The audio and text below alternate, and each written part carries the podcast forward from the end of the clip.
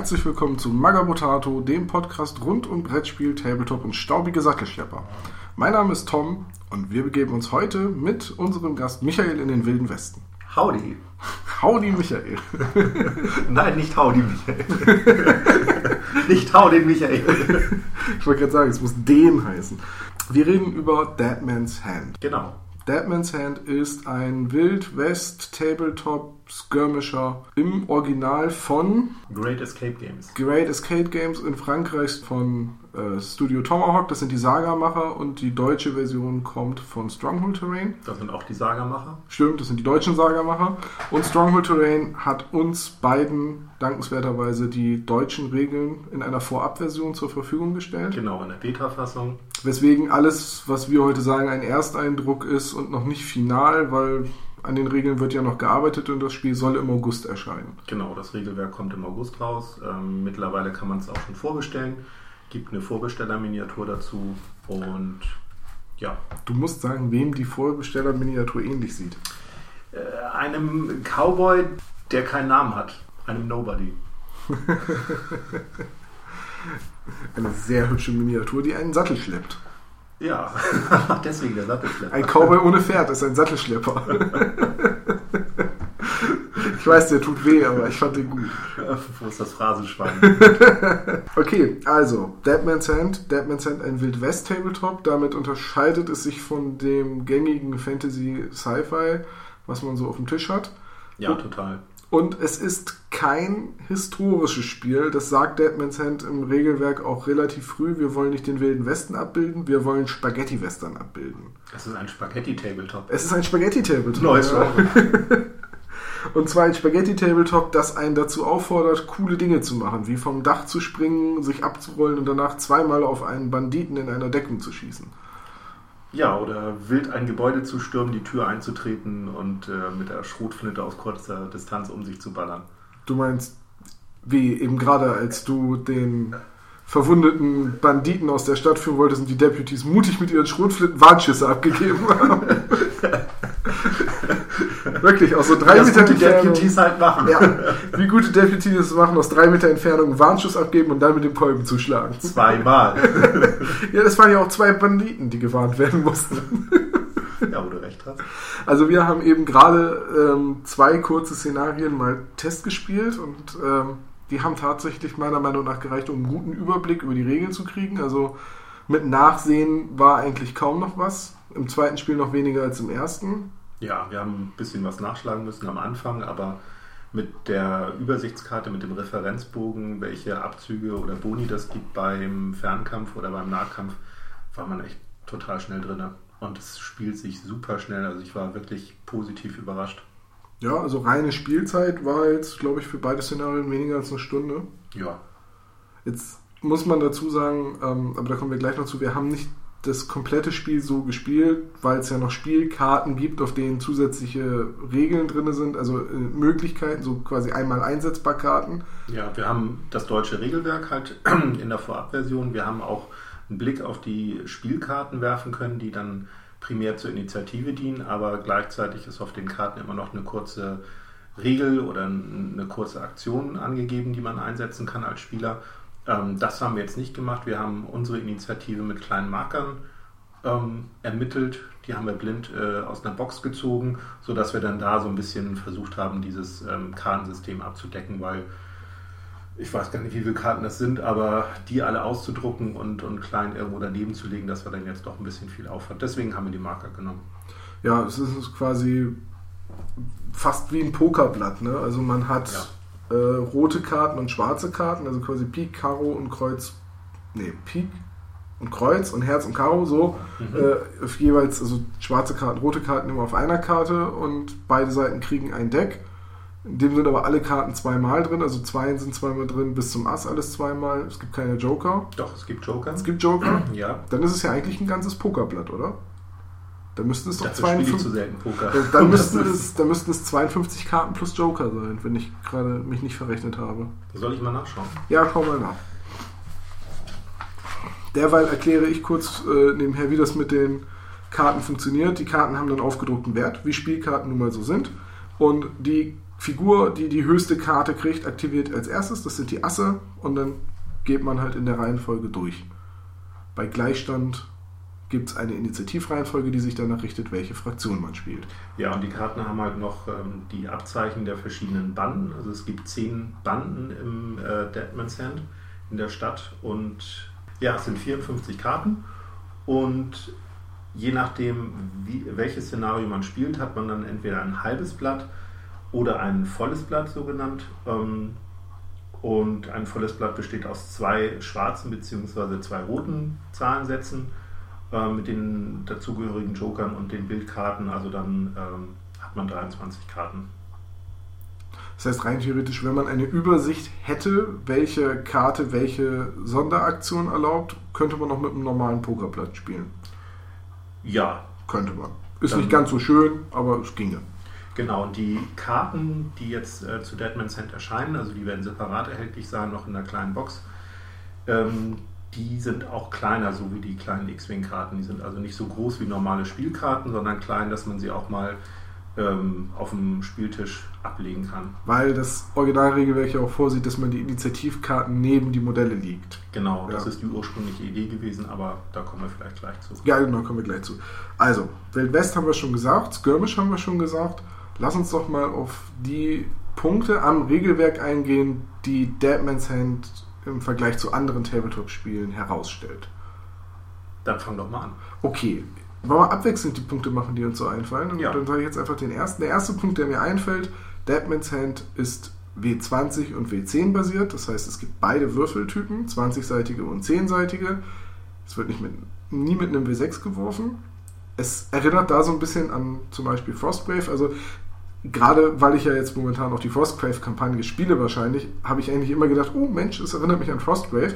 Die Spiele haben eigentlich nicht viel miteinander zu tun, außer dass es halt ein 20-seitiges Würfelsystem gibt. Aber damit ist es halt genauso nah an einem Pen-and-Paper-Rollenspiel oder eben an so einem rollenspielerisch-erzählerischen Ansatz dran, als jetzt eine W6-basierte Mechanik. Und ich finde es halt schön, dass man beide Würfeltypen hat. In den meisten Fällen beim Schießen W20 und äh, bei Mut und äh, also quasi Moraltests und im Nahkampf ein W10. Ja, die nächste Besonderheit wäre, dass äh, eben halt die Initiative mit, ähm, mit Spielkarten ausgetragen wird. Also da gibt es äh, einmal das klassische System, was ähm, von Great Escape Games vorgesehen wurde, dass man seinen Kartenstapel hat und die erste Karte wird gezogen und die wird offengelegt neben eine Miniatur seiner Wahl. Das heißt, man kann dann relativ gut einschätzen, okay, ähm, das ist eine Ruhekarte, damit bin ich schnell dran. Ah, die möchte ich jetzt mal dieser Figur geben, damit sie möglichst gleich schießen kann. Ähm, hat man eine mittlere Karte gezogen, ja, dann packt man die halt irgendwo anders hin. Danach die Karten, die werden verdeckt gezogen und verdeckt neben die Miniaturen gelegt. Und wenn alle Karten dann abgelegt wurden, werden sie gleichzeitig aufgedeckt und dann ergibt sich eine Initiative-Reihenfolge. Ähm, dazu hat Studio Tomahawk im Regelwerk nochmal die optionale Regel des ähm, Aktivierungsduells gemacht. da läuft das so, dass in jeder Runde jeder Spieler erstmal eine Miniatur benennt, die er aktivieren möchte. Dann wird eine Karte vom jeweiligen Stapel gezogen, also jeder zieht eine Karte und deckt sie auf. Und dann sieht man halt, aha, Initiative gewonnen, Initiative verloren und schon darf der Spieler, der gewonnen hat, seine Miniatur aktivieren. Danach ist die andere Miniatur dran. Die müssen sich jetzt nicht gegenüberstehen, die können, keine Ahnung, weit entfernt irgendwo stehen und können dann auch unterschiedliche Sachen natürlich machen, ohne aufeinander ähm, reagieren zu müssen. Und so hat man vielleicht ein bisschen mehr Taktik dabei, so kann man ein bisschen mehr beeinflussen, ähm, ja, dass man mit seiner Figur, die einem halt jetzt gerade irgendwie wichtig ist für eine Aktion, dass man da auch möglichst schnell dran ist. Ähm, ja, das sind diese beiden grundlegenden Mechaniken, die sich auch ziemlich von, so, ja, glaube ich, allen Tabletop-Systemen, die ich so kenne, unterscheiden, weil da wird ja meistens entweder gewürfelt oder es gibt eine, eine feste Rangfolge, in der Oder wie bei Bolt Action, es wird ein Würfel gezogen Ja. und die Farbe, die er hat, sorgt dafür, dass. Genau, oder man, man hat einfach sowieso, man ist dran in seiner Runde und dann kann man halt seine ganzen Einheiten oder, oder Figuren bewegen Mhm. und ähm, die Aktion dann eben abhandeln. Okay. Die nächste Besonderheit, die mir einfällt, dass man drei Aktionen mit jeder Figur hat.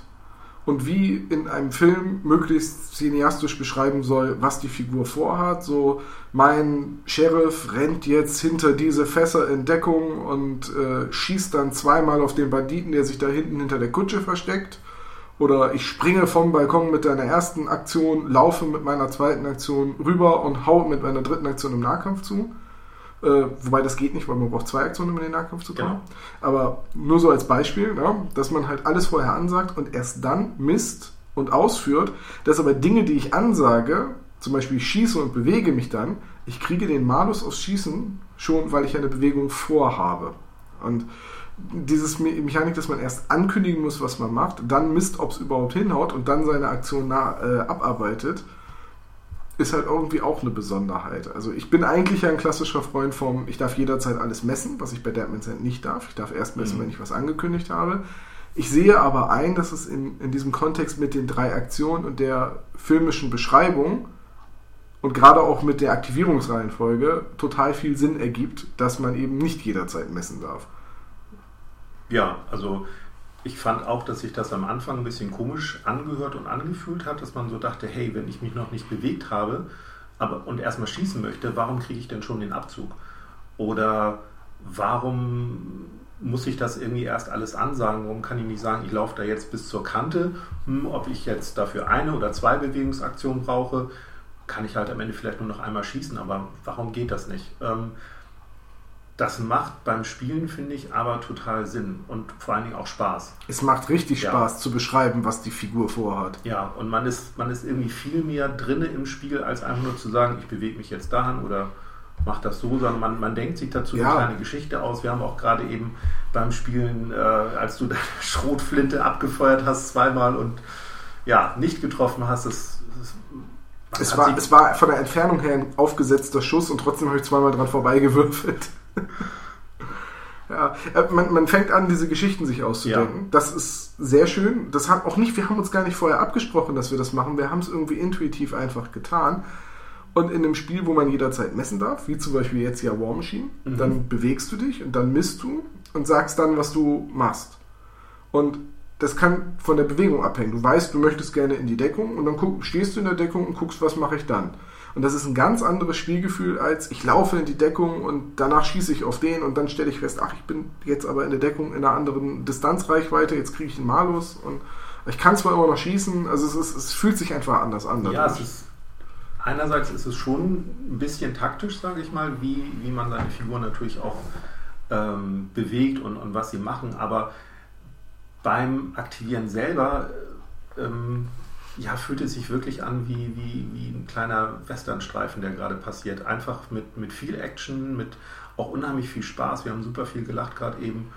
Und ähm, es ist nicht so, eine, so, ein, so ein Strategiehammer, dass man sich da irgendwo in seinen Zug verbeißt, dass man erstmal fünf Minuten überlegt, hm, was mache ich denn jetzt am besten, sondern man hat seine drei Aktionen oder besser gesagt, die, die äh, einzelne Figur hat ihre drei Aktionen und meistens haben wir uns einmal bewegt, zweimal geschossen oder einmal bewegt, einmal äh, gezielt noch. Oder wenn die Figur ähm, schon eine Beschussmarke hatte, also eine quasi Verwundung, dann eine Aktion genutzt, um äh, zu regenerieren. Das hat einfach geflutscht. Also schon irgendwie nach der zweiten, dritten Runde wussten wir beide, was wir zu machen haben. Und ähm, das ging immer gut weiter. Das ist ja eigentlich schon die nächste Besonderheit. Ne? Also ich weiß, du bist dran, eine Besonderheit zu sagen, aber du hast quasi ja, gerade eine schon genannt. Nämlich die Treffermarken. Dass du quasi, dass jede Figur eine Anzahl Lebenspunkte hat, mhm. die, wenn die aufgebraucht sind, weil man genauso viele Treffermarken hat, ist die Figur raus. Beschussmarken. Beschussmarken, ja. Entschuldigung. Ich dachte, sie heißen Treffermarken. Also Beschussmarken. Wenn man die Beschussmarken ansammelt, so viele, wie man als Maximum im Profil der Figur angegeben hat, dann ist sie raus. Genau. Aber sie kann eine Aktion äh, kann beliebig viele Aktionen pro Runde aufwenden, um je eine Beschussmarke rauszunehmen. Mhm. Wenn man natürlich jetzt auf weiter Flur steht und dreimal getroffen wurde und da stehen bleibt und das wieder abbaut, dann wird man in der nächsten Runde wahrscheinlich wieder dreimal getroffen. Also muss man meistens sich noch bewegen oder eben todesmutig mit der Schrotflinte auf die Banditen zurennen und vorbeischießen. Ähm, aber man hat quasi so ein Lebenspunktesystem wie in einem modernen Call of Duty in Deckung gehen und erholen und du bist wieder gesund. ich weiß nicht, ob das der Hintergedanke bei den Entwicklern war, aber diese Beschussmarken, die spiegeln ja auch nicht ähm, laut den Regeln die eigentlichen äh, Schadenspunkte wieder. Also eine Beschussmarke bekommt man nicht, weil man jetzt gerade durch ähm, einen gegnerischen Schuss oder einen gegnerischen Treffer verwundet wurde, sondern das spiegelt auch so ein bisschen den Stress wieder. Das heißt, da ist einfach jemand, der ist total unter Spannung und ähm, hat er vielleicht einen Streifschuss abbekommen oder dem fliegen die Kugeln um die Ohren und der hat so viel Adrenalin gepumpt, dass er halt irgendwann quasi aus den Latschen kippt. Ja, das stimmt. Also auch in der Regelübersicht wird zwar von getroffen, das Ziel ist getroffen gesprochen, aber nicht von das Ziel ist verwundet oder schwer verwundet. Aber es gibt äh, tödliche Treffer. Ja, und da sind wir vielleicht beim, beim nächsten System ähm, oder bei der nächsten Besonderheit, dass es beim Treffen oder beim Schießen jetzt keinen vergleichenden Wert gibt, sondern man würfelt mit dem W20 auf einer Tabelle und man bekommt ein paar Boni oder Mali für Entfernung, für ähm, Figur hat sich schon bewegt oder man hat äh, selber schon eigene Beschussmarke angesammelt. Das bewegt sich so im Bereich von plus 1, plus 2, minus 3, so in, in dem Sektor. Und dann würfelt man mit einem W20 und ab einer 11 hat man erstmal den Gegner getroffen.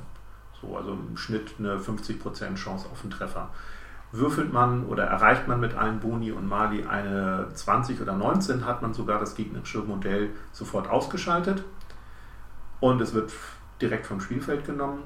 Ähm, dann bei einer 16, 17, 15 bis 18. Entschuldigung, bei einer, bei einer 15 bis 18 ähm, hat man den Gegner getroffen und es gibt nicht nur eine Beschussmarke, sondern der Gegner muss auch noch einen Muttest ähm, ausführen und wenn er den schafft, das wird mit einem W10 gemacht, da gibt es einen Mutwert bei jeder Figur, wenn er den schafft, passiert nichts weiter, wenn er den nicht schafft, bekommt er eine weitere Beschussmarke.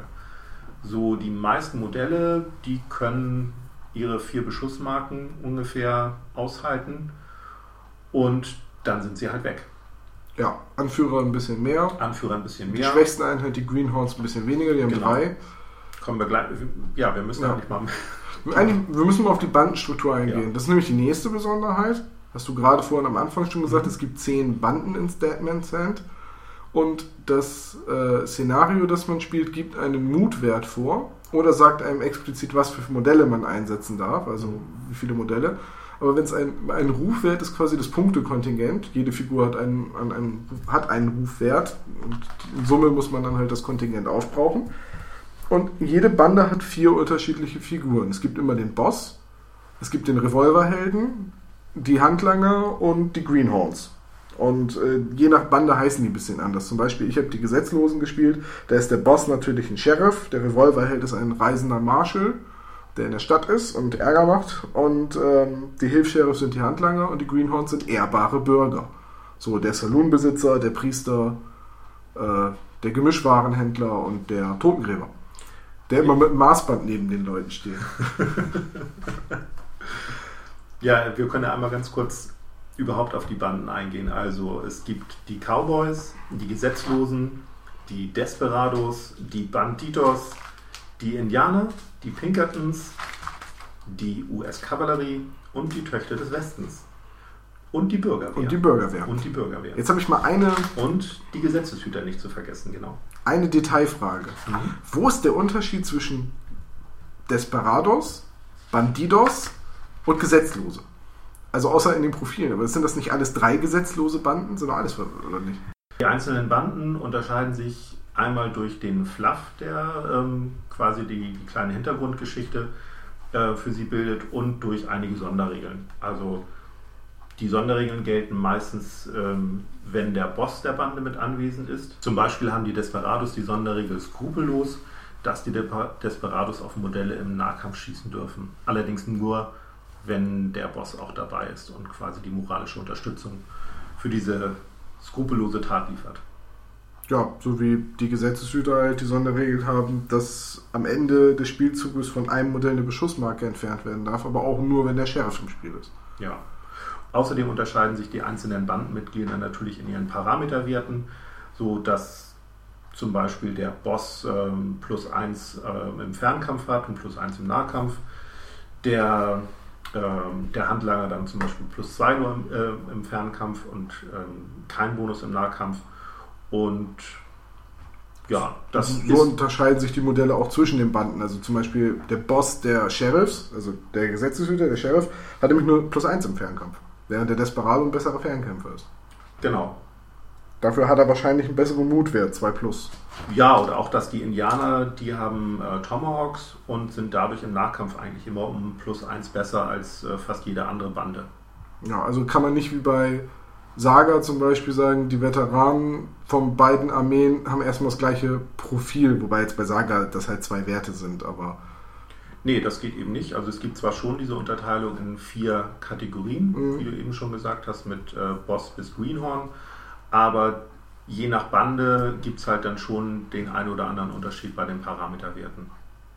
So, jetzt gibt es noch eine große Besonderheit. Und die wäre? Der Aufbau, wenn man mehr als nur so einen kleinen Schlagabtausch spielt, sondern wenn man sagt, wir spielen jetzt mal eine kleine, fast so eine kleine Mini-Kampagne, weil jede Geschichte hat äh, einen Prolog, eine Haupthandlung und einen Epilog oder was oder waren es Folgen? Ich Ein, weiß, einen Prolog, einen Hauptteil und ein Finale. Ah, also quasi so, ein, so eine Exposition. Die Figuren werden in die richtige Position gebracht, dann passiert was. Ne? Ja, es baut, also man spielt quasi eine kleine Geschichte. Man, man spielt so einen Mini-Western-Film und äh, eine Geschichte, die so ein bisschen aufeinander aufbaut. Und die sind auch dann, was so ähm, einzelne Regeln angeht, ein bisschen miteinander verknüpft. Das heißt, hat man den Prolog geschafft, ähm, bekommt quasi der siegreiche Spieler im, ähm, im Hauptteil im nächsten Szenario dann äh, einen kleinen Vorteil. Also das kann mal eine ähm, Karte sein, die er dann mehr zur Verfügung hat, oder es kann ein Modell sein, was jetzt äh, weniger verwundet ist das schwankt immer so ein bisschen. Es ist nicht der große Vorteil, dass der andere jetzt äh, richtig ins Hintertreffen gerät, sondern eigentlich ähm, ja, so eine kleine Belohnung. Und trotzdem, ähm, also hat es eine kleine Auswirkung. Also es macht dadurch Sinn, die, äh, den Prolog und den Hauptteil zu spielen vor dem Finale. Ja. Und es verbindet halt einfach auch die einzelnen Partien, diese kurzen Szenarien äh, zu einer schönen Gesamthandlung. So als Beispiel, das, was wir eben gerade gemacht haben, war einer deiner, äh, eins deiner Bandenmitglieder war äh, ein Gefangener in der Stadt und sollte gehangen werden. Ma? wir, wir, hatten eine Miniatur, ähm, die ziemlich nach Dorfdepp aussah. Und Überbiss und Latzhose, sagt eigentlich schon alles. Ne? Ähm, und der sollte gehangen werden und du hast... Gehängt. Heißt es gehängt? Mit gehangen, mit gehängt? Nee. Also das heißt, glaube ich, der sollte gehängt werden. Er sollte gehängt werden, aber er sollte hängen, also ja. am Strick. Äh, Lasst ihn am Galgen baumeln, das war der Titel. Genau, und die Desperados sind mit drei Banditen, also äh, ja, sind mit drei Desperados, also mit drei Handlangern angekommen, wollten ihn befreien und auf der anderen Seite waren drei Deputies, die das verhindern wollten. Genau, die standen am Galgen und äh, haben sich da nicht groß weit weg bewegt. Nö, sie hatten Gewehre. ja, und ich bin dann halt mit meinen äh, Pistoleros angekommen und äh, ja, von, aus verschiedenen Richtungen, was auch nochmal eine, ein kleiner Vorteil war, dadurch, dass ich ähm, das Feuer so ein bisschen verteilen konnte, dass ähm, ja, ich nicht zu sehr im Fokus stand mit einer Figur. Äh, es war relativ knapp. Wir haben uns bis äh, ich glaube, so fünf, sechs Runden einen ja, bis, Schusswechsel. Bis zur letzten Patrone, bis du den letzten Deputy von mir ausgeschaltet hattest. Ja, und ähm, so, dann, dann hatte ich ihn gerettet. Ja, dann hast du Ma gerettet. Ma? hast ihn gerettet und damit hattest du den Prolog gewonnen. Mhm. Im Hauptteil ging es dann noch darum, einen weiteren Gefangenen aus dem Sheriffsbüro zu befreien, der allerdings verwundet war. Genau. Und weil du den Hauptteil gewonnen, äh, den, den, den Prolog gewonnen hattest, war bei dir eine verwundete Figur, die eskortiert werden musste. Sonst hättest du zwei Verwundete eskortieren müssen. Genau. Und da war dann das Spiel, du musst die Verwundeten vom Feld bringen oder drei Modelle bei mir ausschalten. Und ich hatte den Auftrag bei dir, drei Modelle auszuschalten. Genau, und du durftest die Spielfeldkante zu Beginn des ganzen ähm, Spiels benennen. Über, über die, die du evakuieren musst. Ja, und ja. es durfte halt nicht die Spielfeldkante sein, die am weitesten von meinen Figuren entfernt ist, sondern eine der drei anderen. Ja, ja. Nehme ich natürlich nicht die, die du im Rücken hast, wenn du Figuren aufstellst, sondern eine an den Seiten. Genau, und ich bin dann geschickt hinter dem einen Haus entlang gelaufen. Weil ich dachte, das Spielfeld wäre hinter dem Haus vorbei. Nein, der Tisch war breiter. ja, und äh, das war dann quasi Aber ich bin nicht geflüchtet, ich bin brav zurückgelaufen. Das stimmt, du hast dir eine mutige Schießerei geliefert und die dann auch verloren. Weil meine Deputies mit ihren Schrotflinten prügelt haben. Aber ja, da waren sie nicht. wesentlich effektiver in der, im ja, der, der, eine, der erst zweimal daneben geschossen hat und dann im Nahkampf mit einem Kolben zugehauen hat, der war da effektiver. Aber der andere hat ja einen deiner Desperados auf der Wand verteilt. so, aus zwei Metern Entfernung zweimal mit der Schrotflinte. Die ist echt gut. Die gibt, wenn man näher als 10 cm dran ist, nämlich plus 4 aufs Würfelergebnis und das hebt die Wahrscheinlichkeit auf einen tödlichen Treffer immerhin um 20%. Alter Mathematiker. ja. ja, ansonsten muss man nochmal dazu sagen, dass der Nahkampf, der läuft ja ein bisschen anders ab. Ähm, da wird mit einem W10 gewürfelt und man bekommt auch in der Regel plus 1 plus 2 als, äh, als einzelnen Bonus äh, zum Beispiel für eine Beschussmarke, die der Gegner hat. Nee, Moment. Man bekommt. Kriegst plus 1 ja. für. Und er kriegt minus ja. 1 für jede Beschussmarke, die er hat. Aus Würfelergebnis, oder? Ja. ist doch minus 1 für, für jede Beschussmarke. Ja. Man bekommt, man bekommt im Nahkampf plus 1 äh, für jede Beschussmarke, die der Gegner hat. Man bekommt nochmal einen Bonus, wenn man zum Beispiel aus erhöhter Position sich in den Nahkampf begibt, also zum Beispiel vom Dach irgendwie runterspringt oder vom Balkon äh, in die Gegnermenge hechtet. Und ähm, der Gegner würfelt auch auf den W10, bekommt auch eventuell den Bonus, dass man ähm, eine Beschussmarke hat. Und dann werden beide Würfelergebnisse verglichen und die Differenz dieser beiden Ergebnisse, die bekommt der Verlierer an Beschussmarken zugeteilt. So, wenn man jetzt mal kurz überlegt, dass die durchschnittliche Figur vier Beschussmarken haben kann, man aber mit einem W10 würfelt, dann kann halt eine Nahkampfrunde mal ganz schnell ganz tödlich enden. Ähm, bei uns hat es allerdings ein bisschen gedauert. Ne? Wir haben so zwei, drei Runden, glaube ich. Die ersten, beiden, die ersten beiden Runden, also einmal deine Aktivierung, einmal meine Aktivierung, haben wir uns jeweils eine Beschussmarke dem Gegner hinzugefügt und dann kam der gewaltige Kolbenstoß, der fünf Treffermarken verursacht hätte. Der hat einfach den Desperado so mit einem Kolbenschwinger nach vorne aus dem Latschen gehauen. Ja, wesentlich effektiver als mit der Schrotflinte aus 3 cm Entfernung abzudrücken. Es war ein Warnschuss. Es waren zwei Warnschüsse. Die hatte nur mal zwei Läufe. Ja. Ja, also gut, wirklich, im Schießen haben sich meine Deputies heute nicht mit Ruhm bekleckert. Aber ich finde es halt schön, ähm, auch jetzt immer noch, wir sind in diesem cineastischen, erzählerischen drin. Das, ja. Da hat sich eine kleine Geschichte entwickelt und das mit ganz einfachen Mitteln. Und ich, also mit, mit, dem, mit den paar Regeln und auch dieses, das klingt so viel mit dem, jetzt kriegt er plus eins, weil er Entdeckung ist und plus eins, weil er sich bewegt hat und so weiter und so fort. Aber auch das geht so unglaublich schnell. Diese Liste war so schnell bei mir oben im Kopf drin, dass ich sofort wusste, okay, das ist jetzt drei, der nächste Schuss ist vier und der nächste ist um fünf erschwert. Genau, also man, man hat das ein, zwei Runden mal gemacht und dann war das wirklich sofort drin. Also ich hätte auch gedacht, bei einer Seite, DIN A4-Seite Referenzbogen, ähm, dass man da viel öfter drauf schauen muss. Und war nicht der Fall. Also selbst die paar Reichweiten, wo man jetzt weiß, äh, zum Beispiel der Revolver, der bekommt auf äh, einer sehr kurzen Reichweite von 10 cm, bekommt dann nochmal einen Bonus. Ähm, kein Abzug gibt es bei 20 cm, bis 30 cm gibt es minus 1. Das weiß man halt einfach. Das ist nach zwei, drei Runden ist das drin. Und da sich jede Figur halt auch 10 cm bewegen kann, ist halt auch nicht die Frage, hm, die eine kann vielleicht 8 oder die kann sich 12 cm bewegen. Nein, 10 cm, zack, aus die Maus und los geht's woher weiß ich denn oder wie kaufe ich denn die Waffen für meine Figuren? So ist die Frage, ich kenne die Antwort. Ja. das hängt von der quasi der Charakterklasse ab, also ob es jetzt der Boss ist oder der, der, äh, das Greenhorn. Da gibt es für jede Bande eine, ja, eine Angabe, welche Waffen zur Verfügung stehen und dann kann man sich davon eben eine Waffe aussuchen. So als Beispiel, ich nehme jetzt die Gesetzeshüter, weil die habe ich vor mir liegen. Der Sheriff ist immer mit einem Revolver bewaffnet. Ein Hilfs-Sheriff darf sich allerdings aussuchen, ob er einen Revolver, ein Gewehr oder eine Winchester hat. Oder eine Schrotflinte. Äh, also hier steht jetzt maximal zwei Hilfs-Sheriffs dürfen Schrotflinten haben. Schrotflinten sind halt echte Nahkampfmonster, wenn man nicht zwei und Dreien würfelt. Auch wenn man einen Plus-4-Bonus hat. Auf kurze Distanz können Schrotflinten theoretisch sehr gefährlich sein. Zwei Warnschüsse und ein tödli tödlicher Kolbenschlag. ähm, das stand auf seinem Grabstein. aber ne, das, daran richtet sich, es gibt jetzt zum Beispiel auch den Karabiner. Und wir haben ja festgestellt, der Karabiner ist im Prinzip ein Gewehr mit geringerer Reichweite. Da habe ich gesagt, warum sollte ich denn überhaupt einen Karabiner nehmen? Na, weil halt bestimmte Figuren in manchen Banden eben die Option Gewehr nicht haben, sondern nur den Karabiner.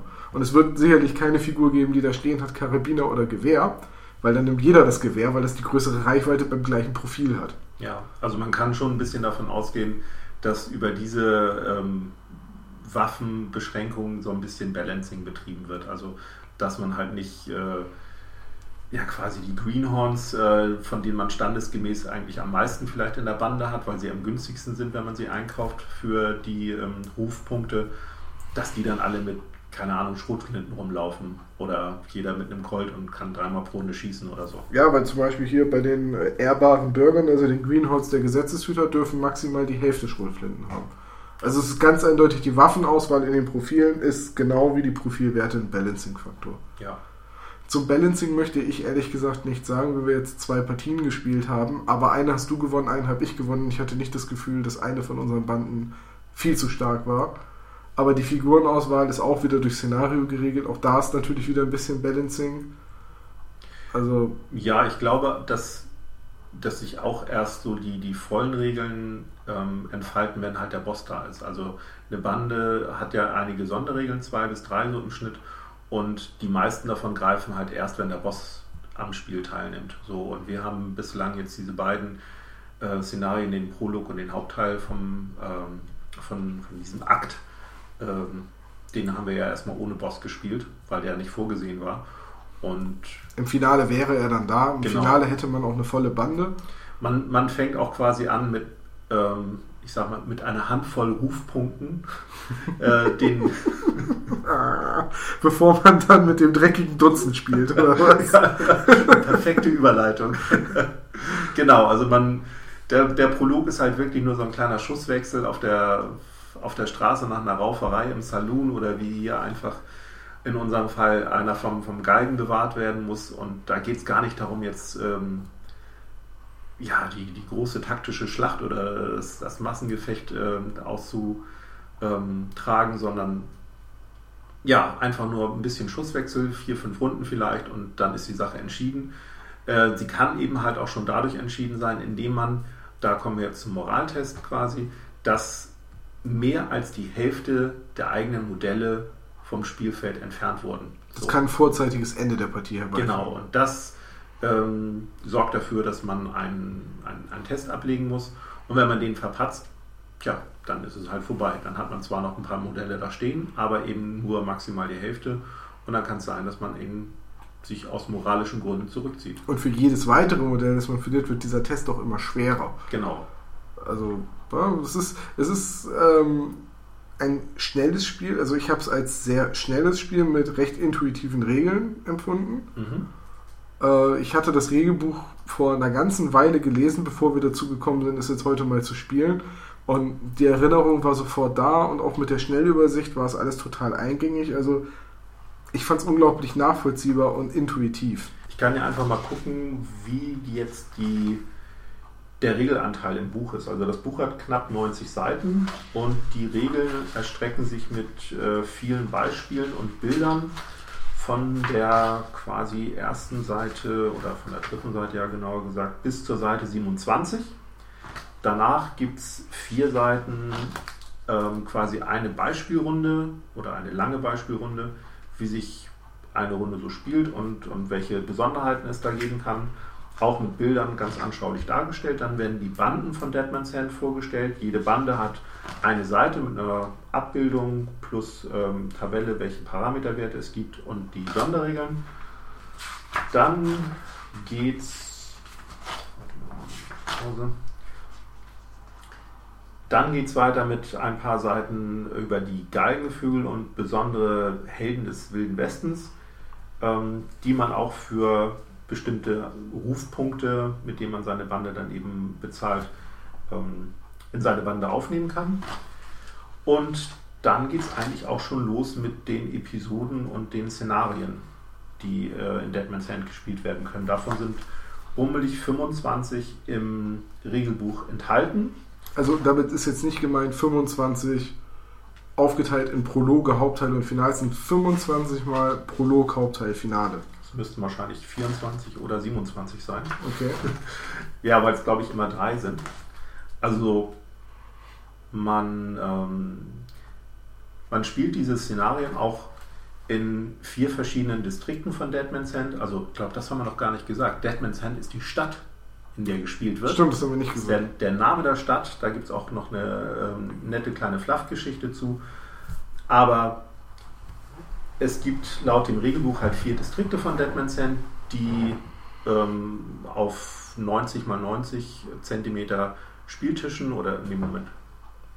Es gibt vier Distrikte von Deadman's Hand, die auf circa 60 mal 60 Zentimeter Spieltischen dargestellt sind. Da sind ähm, bummelig vier, fünf Gebäude immer vorgesehen. Immer auch eine kleine Geschichte dazu, welche Gebäude das sind, wer da drin wohnt. Dann gibt es eine Tabelle, auf der gewürfelt wird, um nochmal ein besonderes Ereignis während des Szenarios ähm, zu haben, dass zum Beispiel der Sheriff schon Feierabend gemacht hat und auf seiner Veranda sitzt und ähm, sobald sich da einer irgendwie dem, dem Sheriff irgendwie nähert oder der Sheriff greift nochmal ein, dann passiert halt irgendwie was. Ähm, das ist nochmal so ein kleines bisschen Würze und Abwechslung. Ähm, dann kommen ab Seite 70 die Regeln für den Szenario-Generator. Und das ist auch nochmal eine Besonderheit, die das Regelwerk bietet. Denn man kann mit ein paar Würfelwürfen ähm, sich ganz schnell sein eigenes Szenario zusammenstellen. Man hat einen Grundriss von der Stadt, den man einfach aus irgendeinem ähm, Distrikt übernimmt oder man stellt einfach so ein paar Gebäude auf und dann bestimmt man auf ähm, vier, fünf, na, auf eine Handvoll Tabellen, von einem dreckigen Dutzend Tabellen, bestimmt man äh, ja zum Beispiel das Szenarioziel, was muss gemacht werden. Da gibt es dann sowas wie töte den Boss oder die Beute gehört uns. Er wird dafür bezahlen. Äh, das sind die Titel und dann wird auf weiteren Tabellen gewürfelt, dass man zum Beispiel, was ist die Beute, wo ist die versteckt, das wird per Würfelwurf ermittelt, in welchem Gebäude oder ähm, dass es zum Beispiel auch irgendwo eine Kutsche gibt, die irgendwo lang fährt, die geplündert werden muss oder ähm, wer, wer soll getötet werden. Ähm, dann gibt es eine Tabelle, wie lange das Szenario dann dauert.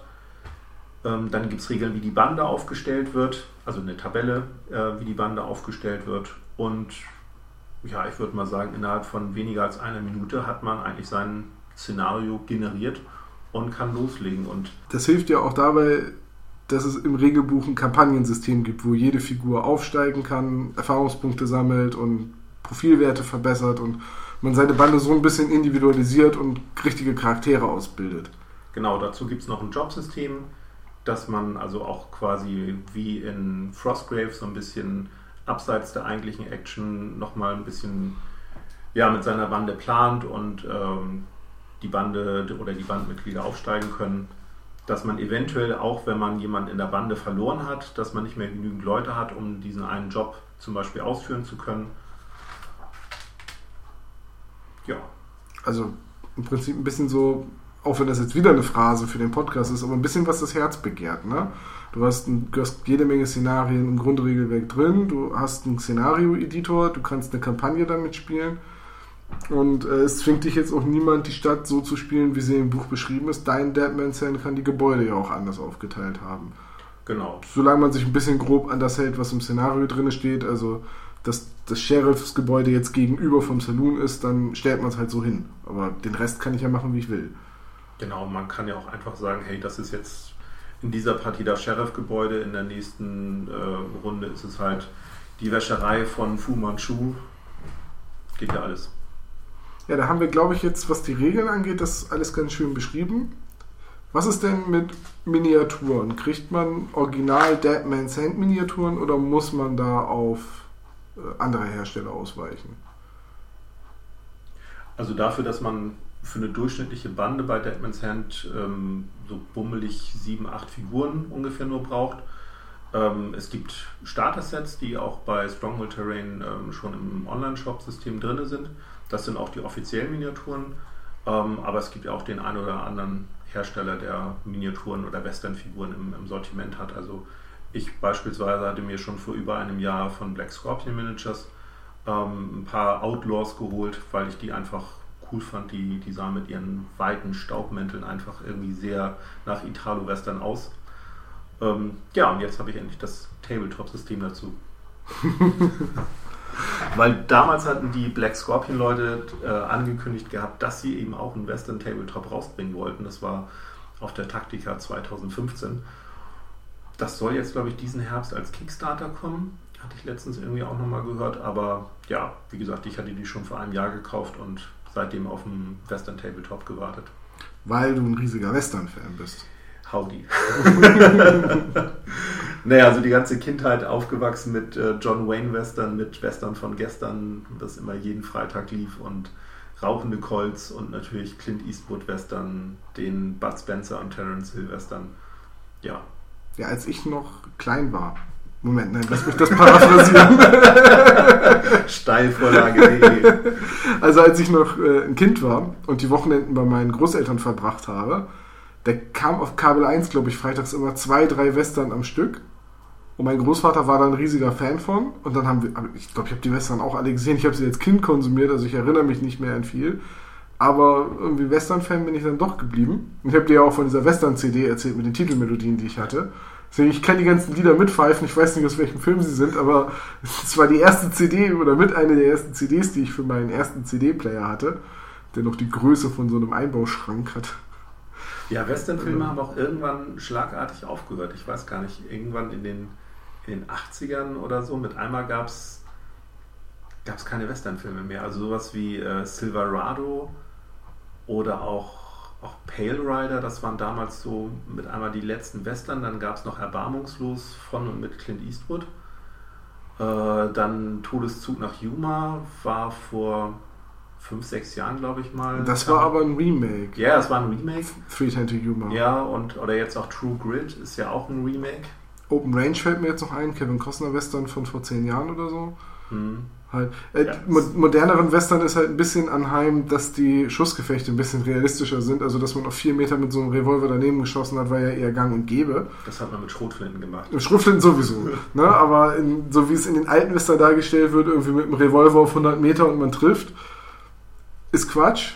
John Wayne kann das. Aber bei, natürlich geht das bei Deadman's Hand auch, weil es ist ja kein Western. Es ist, es ist ein Film. Es ist, sogar die Szenarien haben Filmklappen. Also, das, das ist ganz auf diese Spaghetti-Western-Action-Schussgefechte ausgelegt. Ja. Und da funktioniert es auch wirklich super. Miniaturen, gut, gibt es.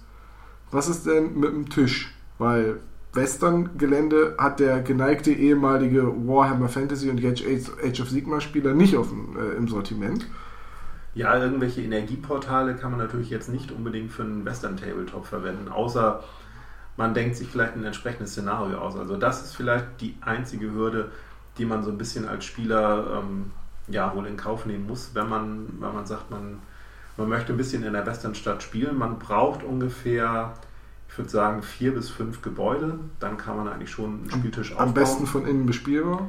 Ja, also so, dass man das Dach abnehmen kann. Ähm, aber ja, vier bis fünf Gebäude braucht man schon. Also bei den, beim Regelbuch plus die Karten plus die Miniaturen, da ist man bummelig bei 80 Euro, 70, 80 Euro für einen Einstieg.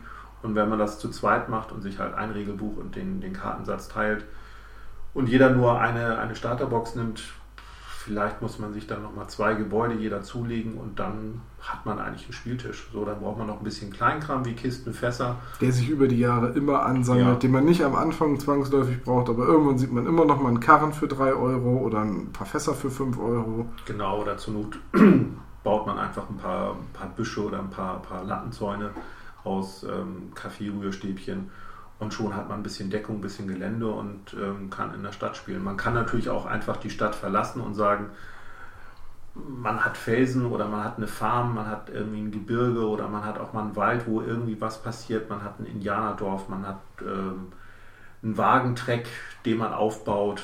Okay, dann bräuchte man auch wieder Wagen.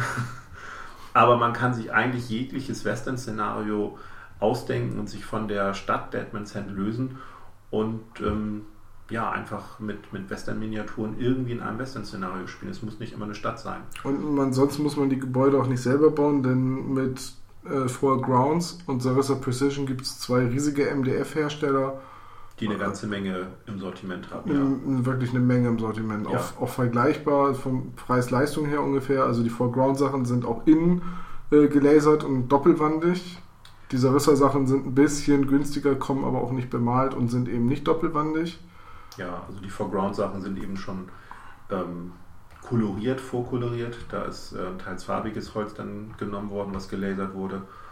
Und die Gebäude bei Foreground fangen jetzt, wenn man die offizielle Preisempfehlung nimmt, bei knapp unter 30 Euro an. Äh, man bekommt sie aber auch schon in dem einen oder anderen Online-Shop, auch bei Stronghold Terrain, äh, für bummelig 20 Euro. Und dann geht es halt weiter hoch bis hin zu einem riesigen Bahnhof für knapp 100 Euro.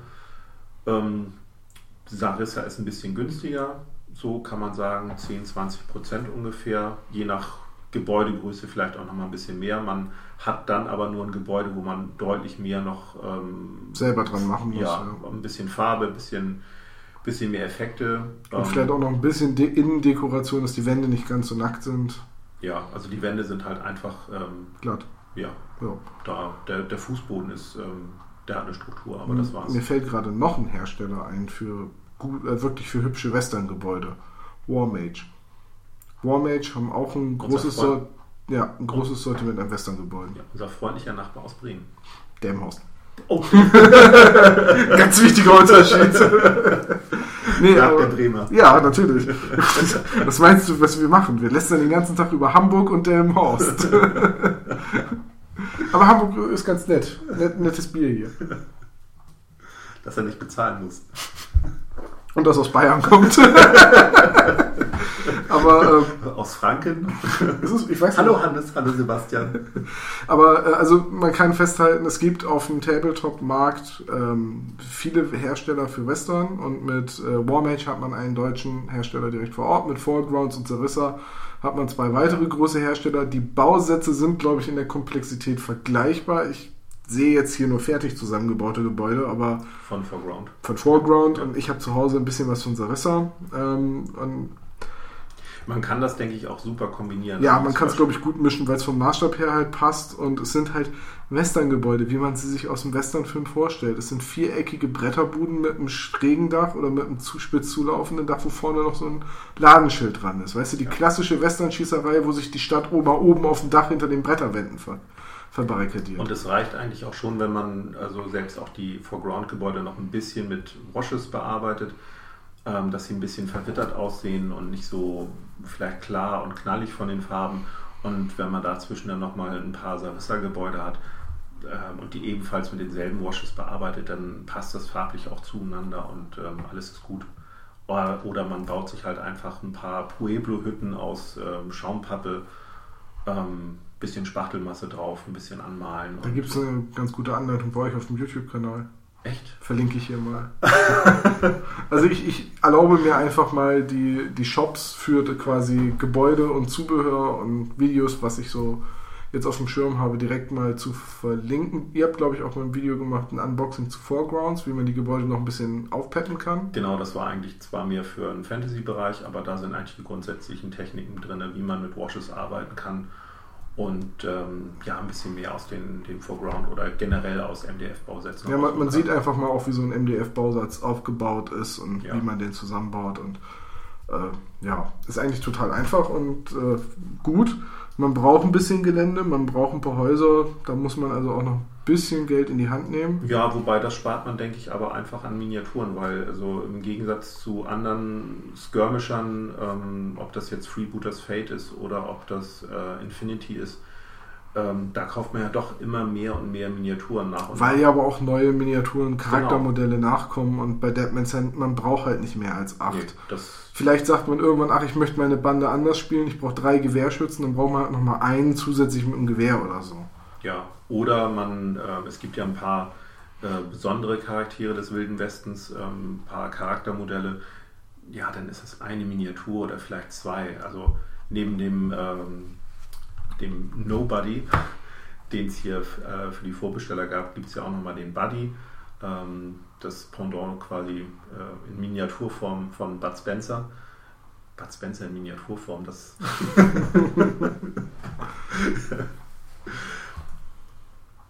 ja, und damit kann man eben halt auch nochmal vielleicht den einen oder anderen Boss einer Bande darstellen, aber man wird nicht viel Geld für Miniaturen ausgeben. Wo man dann eher ein bisschen Geld in die Hand nimmt, ja, das ist fürs Gelände. Aber Wobei man jetzt auch fairerweise dazu sagen muss, wir alle sind Tabletopper und was das Geld ausgeben und Miniaturen kaufen angeht, das können wir alle ganz gut. Und Deadman's Hand ist schon so ein bisschen so ein System, was einem vielleicht irgendwann auch mal zur Zweitbande verführt. Ne? Einfach weil man Lust hat, noch mal ein paar Staubmäntel und Hüte zu bemalen. Ja, wobei ich sagen würde, wenn ich jetzt nicht ganz so nah am Fluff spielen würde oder möchte, dann kann ich auch ähm, meine, meine Desperados auch vielleicht mal als ähm, Gesetzlose. Gesetzlose auflaufen lassen. Oder wenn man halt, Bandidos. wenn man Sheriffs mit langen Mänteln hat, kann man die auch als Pinkertons benutzen. Ja, das geht auch. Ach so. Pinkerton. Pinkerton. Äh, ja. Bei den Indianern wird es schwierig. Also die, Pink Pinkerton-Indianer. die bewachen Tippis. da ist ein Tresor drin. ja, die Indianer haben sich ja vom Fluff her, es gab ähm, ein, ein Massaker in der Nähe von Deadman's Hand, wo eigentlich in, ein Indianerdorf aufgerieben wurde. Und ähm, die Indianer, die man jetzt hier in dem Spiel spielt, das sind eigentlich Überlebende von diesem Massaker, die jetzt sie in der Stadt aufhalten und irgendwelchen kleinen ähm, Arbeiten nachgehen und sich so ein bisschen als, als Tagelöhner verdingen, um eben herauszufinden, wer für dieses Massaker verantwortlich war, um sich dann natürlich an dem äh, Schuldigen zu rächen. Also das ist die Fluff-Geschichte der Indianer, deswegen sind die Indianer in Deadman's Hand. ist auch irgendwie cool. Ja, es gibt so kleine, nette Geschichten, das ist jetzt nicht wirklich spielentscheidend, aber man hat dann so ein bisschen Hintergrund und also gerade du als Fluff-Fan, du wirst dich... Äh, Ich, ich bin da, glaube ich, ich werde da immer wieder von mir selbst falsch zitiert. Wenn es kurzer, knackiger Fluff ist, ist das okay, aber so riesige Fantasy-Universen wie halt zum Beispiel Warhammer 40.000, Warhammer Fantasy oder auch äh, Beyond the Gates of Antares, Infinity und so, das spricht mich einfach, oder auch War Machine Hordes, das spricht mich einfach irgendwie nicht mehr an, weil es mir zu viel wird. Weißt du, ich bin, was Fantasy und Sci-Fi angeht, im erzählerischen Bereich Pen-and-Paper-Rollenspieler und dann mag ich die Geschichten, die ich da erlebe, dann brauche ich das nicht auch noch beim Tabletop. Aber hier so den kleinen Fluff, auch dass der Sheriff äh, Carlton heißt, äh, nee, Charlton. Ach, schade, ich dachte, der tanzt die ganze Zeit wie der Bruder, äh, Cousin von Will Smith. Aber ne, oder solche Dinge, oder dass der halt ähm, aus Deadman's Hand die Stadt sauber hält wie seine Vorfahren und so weiter. Das ist ja, das ist ja so Zehnzeiler und so viel Fluff mag ich dann wohl. das kann man sich auch noch merken. Ja, das kann man zur Not auch noch ausschmücken, wenn man dann, oder man sich seinen eigenen Sheriff ausdenken und ne, gerade so, was, was wir jetzt bei Frostgrave mit unserer Kampagne machen, das, das niemand hindert dich daran, das auch in Deadman's Hand zu tun. Nee, und ich finde das auch gerade nach diesen zwei Runden, die wir jetzt gespielt haben, das Spielsystem lädt so dazu ein, dass du deinen eigenen Film quasi erlebst. Also es, es gibt dir ein kleines Grundgerüst an die Hand, wie du deine, wie du die Gebäude aufbaust, wie du deine Modelle zu Beginn so ein bisschen platzierst und, und dann wirst du losgelassen. Es ist halt wirklich wie im Film so und jetzt Action und es geht einfach los. Ja. Es macht total Spaß. Also ich bin wirklich positiv überrascht, wie schnell und flott sich das Ganze spielt und ähm, wie viel Spaß wir beide gehabt haben. Ja, also wir sind jetzt quasi schon beim Fazit angekommen und äh, denke, wir haben auch alles gesagt. Das war's mit. Maga Potato Podcast. Hey, ich will auch noch ein Fazit ziehen. Das ist mein Podcast. also, ähm, ja, ich, mein erster Eindruck ist sehr positiv. Ich bin begeistert davon, wie schnell und intuitiv ich die Regeln drauf hatte und wie schnell sich kleine Geschichten ergeben haben. So, der, Deputy, der ständig daneben schießt, der Deputy, der zu stur ist, wegzugehen, der Bandit, der hinter die Kiste läuft, Der Deputy, der am Boden liegt. ja, der Bandit, der hinter die Kisten läuft, von allen Seiten beschossen wird und wieder zurück in das Haus läuft. Ne? Ja, nu. Also solche, solche kleinen Geschichten entspinnen sich sofort. Es war schnell, es war fair, es war mit Sichtlinien und Deckung und allem enorm schnell zu überprüfen. ne? Ja, es war überhaupt auch kein äh, Regelgeficke. Also wenn, wenn ein Modell irgendwo an der Kante, an der, an der Häuserwand stand, dann hatte es Deckung, egal ob das jetzt einen halben Zentimeter oder ein Zentimeter hervorgeragt ist. Ja, es ist, es ist nicht dieses, wenn 50% des Modells zu sehen sind, ja, was ist denn 50%? Soll ich das Ding jetzt in der Mitte durchsägen? Oder, ne? Also, das ist doch Ja. Immer ein Streitpunkt. Dann läuft es immer auf einen äh, konkurrierenden W6-Wurf hinaus oder so. Und ähm, Das hast du hier halt nicht. Es hat sich schnell gespielt, es war intuitiv, es haben sich sofort kleine Szenarien und Geschichten ergeben. Und ähm, wenn wir jetzt mehr Zeit hätten, würde ich den Hauptteil, äh, also das Finale mit dem vollen Ruf auch gerne noch spielen. Es ist ein, netter, es ist ein nettes Bier- und Brezel-Spiel für zwischendurch. Ja, es ist, glaube ich glaub glaube- ich, kein Turnierspiel. Also Turnier könnte schwierig werden, außer vielleicht, wenn in dem einen oder anderen Szenario sowas wie Beutemarker ähm, vielleicht gesammelt werden können. Man müsste wahrscheinlich auf einem Turnierspiel dann alle Tische auch gleich aufbauen und ähm, dürfte nicht so, eine, so, ein, so ein gemischtes ähm, Szenariosystem haben. Aber ich denke, dass durch die Kampagnenregeln und den Szenariogenerator, dass man da auch ja, lange dran Spaß hat und sich ja seine eigene Geschichte, sein eigenes, ähm, seine eigene Bande ähm, so ein bisschen aufbaut. Ähm, ähnlich wie bei Frostgrave, aber ich glaube ein bisschen anders. Also Deutlich anders. Ja, also ich glaube sogar deutlich anders, ja.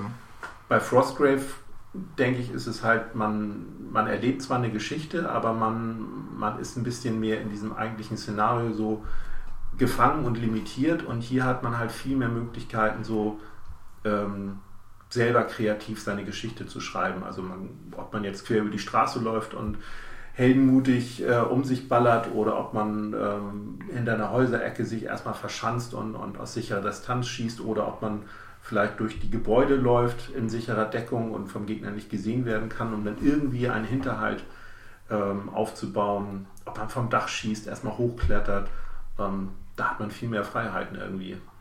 Also so kommt es mir zumindest vor. Ja, also so mit Positionsspiel, Klettern und so weiter, das hast du natürlich bei Frostgrave auch. Aber es erzählt in dem Sinne halt eine andere Geschichte, ähm, weil die Figuren sich nicht so stark unterscheiden. Du hast halt in Frostgrave ist alles ziemlich auf den Magier und deinen Lehrling ausgerichtet. Und durch die Zauber, die du wirkst, ne, haben wir ja vorhin schon drüber gequatscht, dann hast du halt eine viel taktischere Komponente drin, dass du halt, welchen Zauber spreche ich jetzt? Ich sammle Erfahrungspunkte durch die Zauber, die ich spreche. Mhm. Das hast du hier nicht. Die Kampagnenregeln kenne ich jetzt nicht, aber ich schätze mir nicht, dass du dir irgendwie für jeden getöteten Gegner 10 Erfahrungspunkte aufschreibst oder so, wie es bei Frostgrave ja ist. Ähm, es, ist ein, es ist eine andere Form von Geschichten erzählen, eine schnellere Form von Geschichten erzählen. Und ja, also ich mag's. Ich, ich hadere immer noch mit mir, weil ich eigentlich keine Westernplatte bauen will, aber ich, ich mag's und ich freue mich auch drauf, wenn das Regelwerk.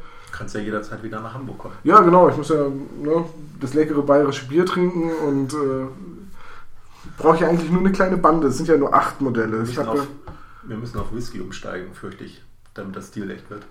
ja, ich muss aber fahren. Kriegst du Das Apfelsaft. ist ja jetzt auch alkoholfreies Bier.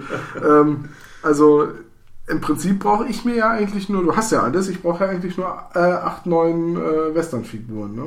Ja, Das könnte man ja mal in einem Marathon-Nachmittag schaffen. Top, die Wette gilt. oh, verdammt. ja, Michael, es hat mir sehr, sehr großen Spaß gemacht. Äh, Mir auch. Es hat mir auch sehr, sehr großen Spaß gemacht, äh, das Spiel zu spielen. Ja, die Schrotflinte zu schwingen. ja das ist ist besserer Knüppel. Äh, ganz ehrlich, den Flintenmacher, mit dem muss ich noch mal ein Wort reden. Was der mir da verkauft hat. ja, Wie im Comic, da war ein Knoten drin. Deswegen hat die auch so wehgetan, als ich damit zugehauen habe. Du hast das richtige Ende angefasst und dann schön geschwungen. Oh nein, der hat eine Schrotflinte mit einem Knoten drin. Das ist Spaghetti Tabletop. Ja, also es, es war wirklich ein sehr lustiges Spiel. Ähm, hat Spaß gemacht. Ich freue mich drauf, wenn wir es demnächst mal wieder spielen. Ich freue mich auch drauf, wenn jetzt die endgültigen Regeln dann nächsten Monat kommen, im August. Genau, im August, für August sind sie angekündigt. Also die deutschsprachigen Regeln. Die englischsprachigen gibt es schon länger. Genau, man kann auch nochmal dazu sagen, dass die deutschsprachigen Regeln quasi das ähm, komplette Regelwerk auch darstellen. Also das englische Regelwerk wurde dann ja schon äh, erweitert mit den äh, Regeln von Studio Tomahawk. Ähm, ins Deutsche sind auch, glaube ich, dann die ein oder anderen Errata eingearbeitet. Es sind eben auch die Töchter des Westens, die es, glaube ich, auch bislang nur separat gab ähm, in den ausländischen Regelwerken. Die sind auch jetzt mit drinne. Und ähm, weil es ja die Vorbestellerminiatur gab, äh, Nobody, sind auch äh, ein paar Regeln für Nobody extra in dem deutschen Regelbuch drin. Und alle Regeln, die Studio Tomahawk hinzugefügt hat, sind auch als optionale Regeln gekennzeichnet. Genau, die sind auch enthalten. Und eine persönliche Sache, die ich noch anmerken muss, ich habe ja nun das englische Buch und das deutsche Buch gesehen Und ich finde den Satz und den Aufbau vom deutschen Buch auch mit der Auswahl der Bilder hübscher. Aber das ist meine persönliche Meinung.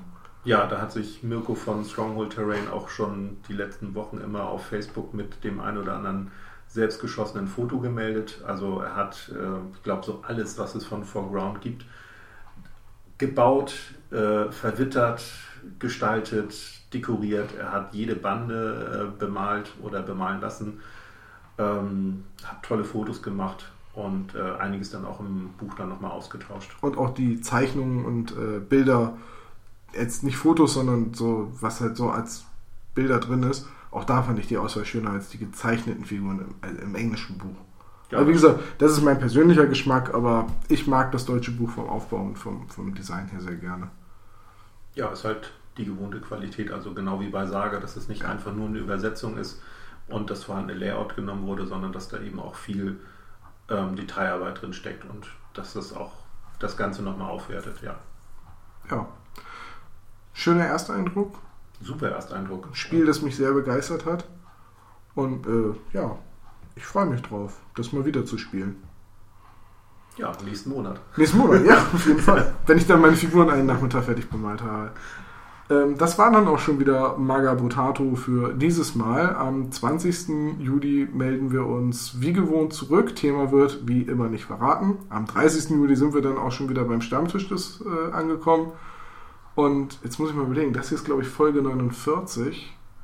Das heißt, der nächste Podcast ist schon ein kleines Jubiläum. Aber ich glaube, wir feiern trotzdem erst im Stammtisch. 6 aus 49? Ja, ich, ich, ich, schummel einfach. Das hier ist 49,5 oder der nächste wird 49,5, so dass dann der Stammtisch die Jubiläumsfolge ist. Der erste Stammtisch zählt nicht. Das war noch so zusammengeschnitten. Die allererste Folge zählt nicht, weil sie so ganz anders ist. Das war die Null. Nicht monothematisch und so, genau. Da schummeln wir einfach. Ja, aber 6 aus 49. Wie groß ist das Maga Potato Team? Sechs Leute um, ja, im festen Kern, ja. ja. okay, Michael, vielen Dank. Immer gerne. Für Speis und Trank. Äh, und dass wir hier in deiner äh, Küche sitzen konnten. Ja, auf dem großen TWS-Basteltisch. der auch mal eine Spielplatte beherbergen kann. Und euch da draußen, vielen Dank fürs Hören. Schreibt uns doch mal eure Meinung, wenn ihr mit Deadman Sand Erfahrungen habt. Hier gerne in die Kommentare, würde mich sehr interessieren. Genau, steht ihr auf Western oder. Genau, das ist noch viel besser. Schreibt mal eure drei Lieblingswestern, äh, eure Top 3 an Westernfilmen in die Kommentare und dann gucken wir mal, ob wir dann auf einen gemeinsamen Nenner kommen. Im nächsten Podcast? Nein. Welche sind deine drei liebsten? Uff, Western. Ähm, es war einmal in Amerika. Nee, also nicht. Nee, Once Upon a Time in the West. Wie hieß der im Deutschen? Spielen wir das Lied vom Tod. Spielen wir das Lied vom Tod. Äh, zwei glorreiche Halunken. Mhm. Und hier für eine Handvoll Dollar, für ein paar Handvoll Dollar oder wie der heißt. Für eine Handvoll Dollar. Für eine Handvoll Dollar, ja. Ja, man muss eigentlich äh, zwei glorreiche Halunken. Ja, das ist eigentlich auch meine Nummer eins. Also ich glaube, den habe ich als Kind und als ich den irgendwann mal auf VHS aus der Videothek ausleihen konnte, oh, ich weiß nicht, bestimmt 10, 12 Mal gesehen. Ähm, dann den Texaner oder der Texaner, auch mit Clint Eastwood, fand ich damals sehr gut. Habe ich aber lange nicht mehr geguckt. Ähm, dann ist es schon echt schwierig. Vier Fäuste für ein Halleluja. Ja, oder mein Name ist Nobody. Ja, ist auch gut. Ah, ist schwierig. Was ist eure Meinung? ja, genau, eure Lieblingstop 3. An Schafft ihr es nur drei Western aufzuzählen oder werden es auch irgendwie zehn? gut, also, das war Margaret Macht's gut. Howdy.